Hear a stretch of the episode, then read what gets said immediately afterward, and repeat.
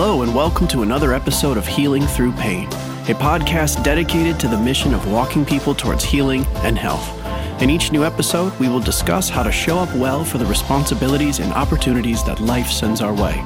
Here is your host, Stephanie West, a licensed practicing counselor in the state of Michigan, a teacher, and a professor who lives her life at the intersection of mental health and education. Thanks so much for following along. Hey guys, welcome back to a new episode. This one really is supposed to kind of run in tandem with Monday's episode. Monday was about the distinction between discomfort and things that are actually possibly painful. And discomfort is its own area where if we push through it, there's health on the other side of that. Now, today we want to apply it in that same way and say when pain shows up, if we're willing to push through it, there's potentially health and growth not only through the process, but on the other side of that. And for me, one of the more eureka moments I had over the last couple months, I was listening to Beyond, I think it's Beyond Order. Sometimes I say it's Beyond Chaos and I totally get it mixed up, but I think it's Beyond Order from Jordan Peterson. And he shares this short little anecdote about Peter Pan and Wendy. And Peter Pan decides that he wants to stay in a continual state of adolescence and have a very naive sense of the world. So he knows good and he knows fun and he knows jolliness and he knows how to be lighthearted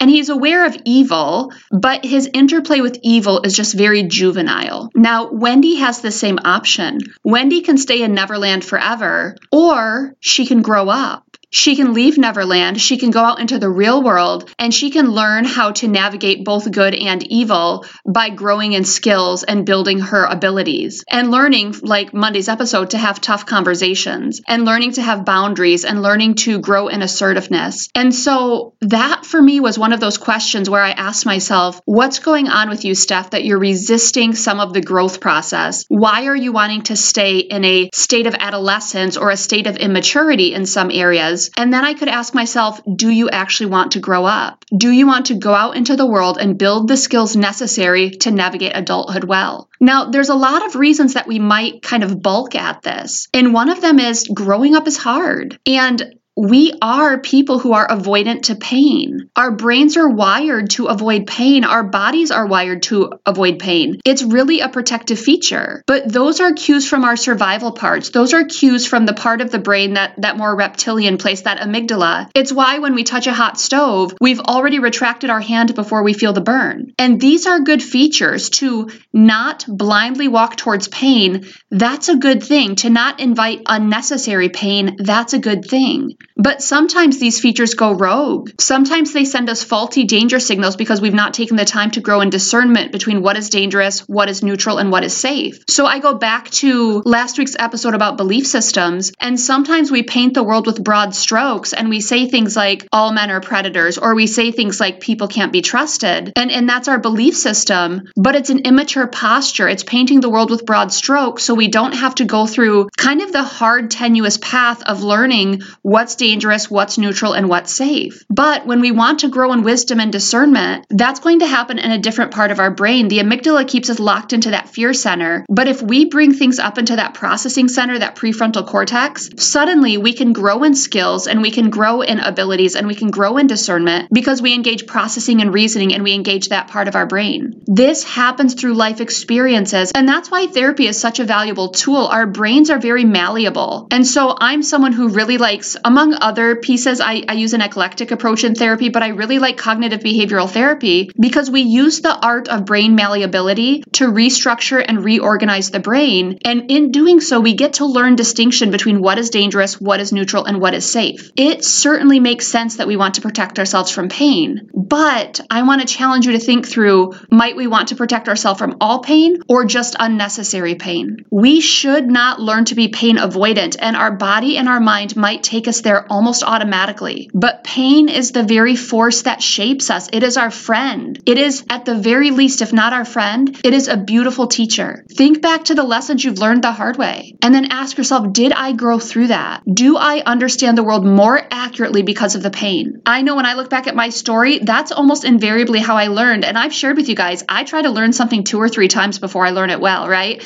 That's just the unfortunate piece in my story. But once I learn it, I learn it, and usually that that comes by way of pain. And so I want to share an anecdote. When I was in my early 20s, I was helping coordinate a roommate situation. So there was a, a house that I was purchasing because the owners were no longer able to sustain it. And so I said, hey, why don't I take over payments? I'll invite some roommates in. And this was back in 2009 ish. So the housing market had burst and a lot of people were looking for roommates, that sort of thing. And unfortunately, I was very naive. I was like 21 at the time. I didn't know boo about business. I didn't know anything about, you know, eliciting roommates. Is it eliciting roommates? Either way, enlisting roommates. Maybe that's what I'm trying to say here. So I put out a Craigslist ad and unfortunately, I got scammed by way of about $3,500 because someone took advantage of my naivety. Now, I will say I have not committed a financial faux pas to that degree since then because I learned it the hard way. I learned to verify before I trust. I learned to ask questions. I learned to not cover up that gut feeling that something might be off. So even over the last month or so, I've been trying to sell a piece of workout equipment, and invariably, I'm only getting scam responses. Now, I'm doing this on Facebook Marketplace, and that is just rife right now with scams too, unfortunately. And so people will say things like, Well, I'm not able to pick it up, but so and so will pick it up for me, and this is the Cash App I'd like to pay you with. And I'm like, Look, I've learned the hard way. I'm not a moron take your business elsewhere. There is no way I'm going to believe this. But I learned that lesson a decade and a half ago the hard way, but it stuck. And if someone else told me their tale, I wouldn't necessarily have learned from it. I would have been like, oh, poor you.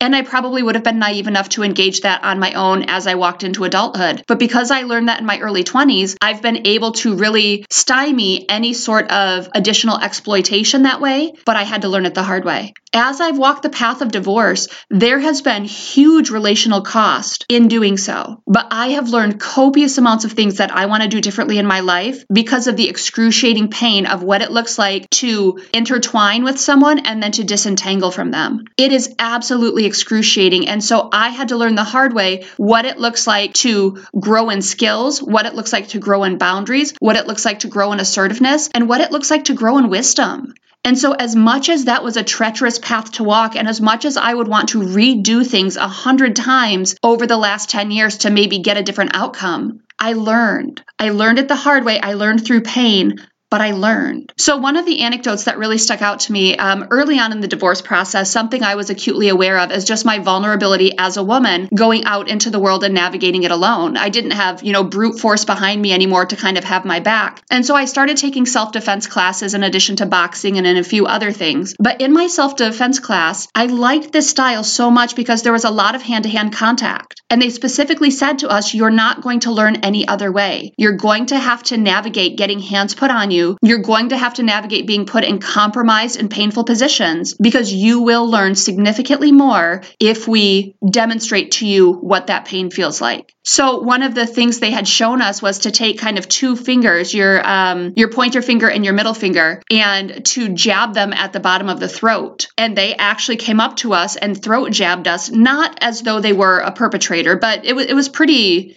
impactful and it actually was significantly painful. But they said this has a twofold benefit. Number one, because you endured that pain, you now know that you need to protect yourself from it going forward. You also know that you can use that pain as a weapon against someone else if and when the situation calls for it. But we don't learn about its effectiveness or the need to protect ourselves if we don't experience that pain. So, yes, that maneuver was painful to receive, but pain is a beautiful teacher and it gave me strategies for going forward and living life a little bit more equipped to deal with hard situations. And here's a solid life truth we can't avoid pain. And if you focus on avoiding pain, you're going to notice that you sacrifice so many good parts of life too. That's going to inevitably happen. One of my favorite mentors, what he says when it relates to relationships, he does a lot of couples therapy. And he very candidly says, when someone's like, this is painful, he says, yes, because to love someone is to invite pain into your life. Parents, if you want to love your kids well,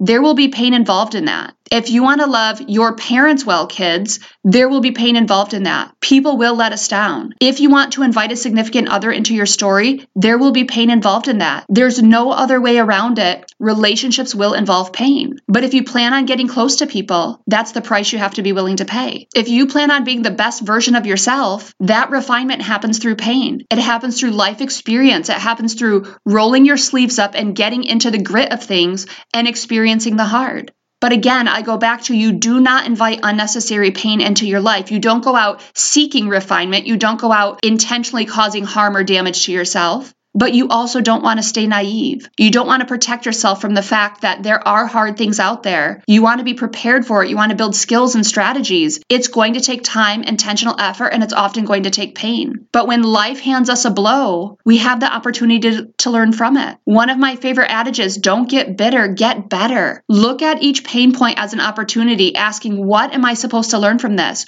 Or how am I being asked to grow through this? Do not let pain be a wasted opportunity. Do not let it level you. If you have to hit pause for a minute, I get it because pain is excruciating. At least some forms of pain can be excruciating. But if we grow through what we go through, it's never wasted. Thanks so much for taking the time to listen. Please share this content with friends and family. Feel free to connect with Stephanie at healingthroughpain21 at gmail.com. Until next time, be well.